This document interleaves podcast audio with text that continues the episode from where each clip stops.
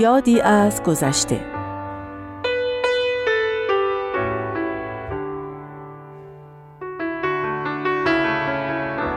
متخصص فقیر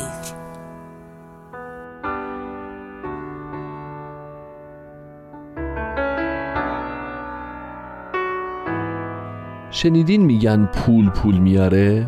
حتما شنیدین. نمی‌دونم باورشم دارین یا نه. ولی قبول کنین تو خیلی از موقعیت ها این حرف مصداق داره.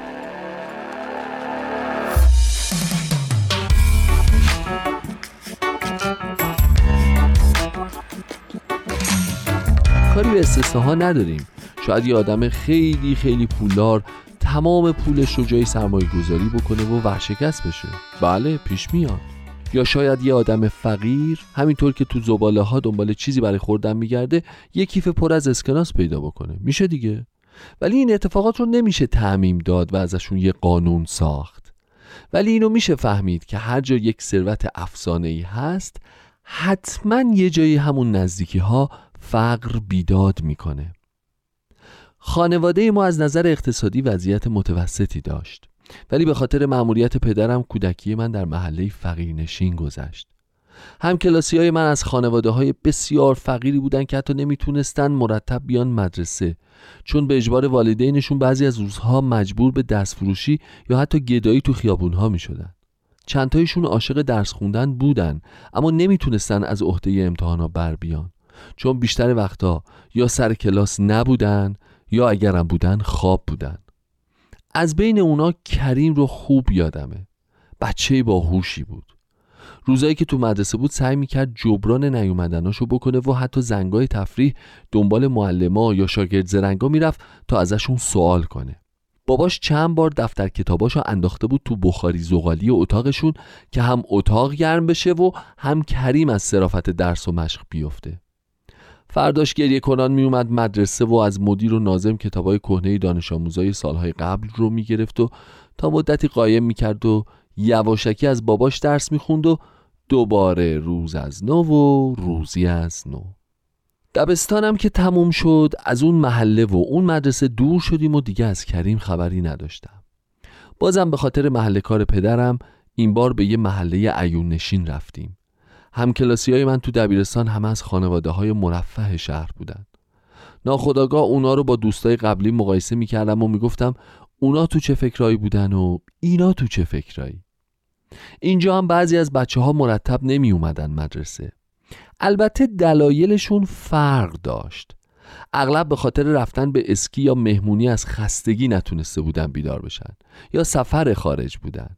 البته اینا وقتی می اومدن اصلا نگران این نبودن که از درسا عقب موندن دبیرای دبیرستان با جون و دل و با حق تدریس های چشمگیر می‌رفتن خونشون و کل عقب موندگی ها رو جبران می‌کردن حتی گاهی سوالای امتحان رو هم جلوتر باهاشون کار می‌کردن که خدای نکرده آب تو دلشون تکون نخوره.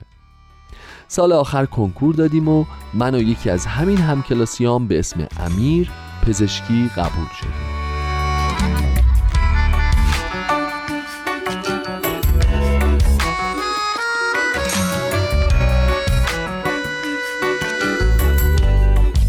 روز اول دانشکده یکی از دانشجوها که سر و فقیرانه ای داشت توجه هم رو جلب کرد. قیافش آشنا بود. به امیر گفتم من اینو می‌شناسم بریم پیشش. گفت بی خیال می‌خوای آبرومون بره. وقتی اسامی بچه ها خونده می‌شد نگاه هم به اون دانشجو بود که ببینم کی میگه حاضر. استاد گفت کریم نظری. و من تازه هم کلاسی دبستانیم رو شناختم. باورم نمی‌شد. با هیجان براش دست تکون دادم. منو شناخت و با خوشحالی خندید. زنگ تفریح رفتم پیشش و به زور امیر رو هم بردم. اونقدر از دیدن همدیگه خوشحال شده بودیم که توجه همه رو جلب کرد. گفتم تو کجا؟ اینجا کجا؟ چطوری تونستی درستو تموم کنی؟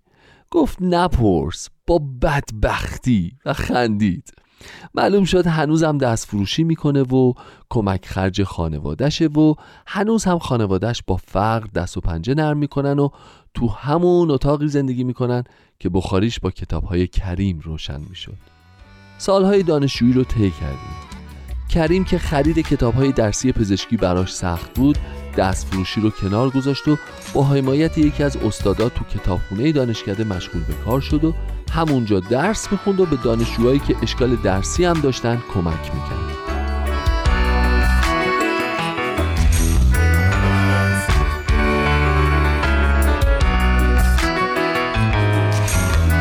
کم کم نگاه تحقیرآمیز دانشجوها تغییر کرد و همه اون رو تحسین می‌کردن. شبها توی یه بیمارستان کار پیدا کرد. سال اول نظافت می‌کرد و بعد بهیاری. درسمون تموم شد. تخصصمون رو هم گرفتیم. امیر که ثروت پدرش پشتش بود سهامدار یک بیمارستان مشهور شد و جزو گرونترین جراحهای متخصص شهر به حساب می اومد امیر از من و کریم خواست که تو بیمارستان اونا مشغول به کار بشیم که البته من قبول کردم. ولی کریم ترجیح داد تو بیمارستان دولتی کار کنه. بعد از مدتی مطب هم دایر کرد ولی اغلب بیماراش توان مالی نداشتن و اون هم ازشون ویزیت که نمی گرفت هیچ دارو هم مجانی بهشون می‌داد. اون اخیرا موفق شد برای خانوادهش آپارتمان کوچیک و نسبتا راحتی اجاره بکنه. شاید بشه بگیم کریم مجربترین و بهترین پزشک متخصص و فقیر دنیاست. کریم می‌تونست خودش رو از دنیای فقر بیرون بکشه. می‌تونست ثروتی رو تجربه بکنه که خیلی ها آرزوش رو دارن. اما به فقر پشت نکرد. فقرا رو فراموش نکرد و باید بگم ثروت واقعی رو تجربه کرد.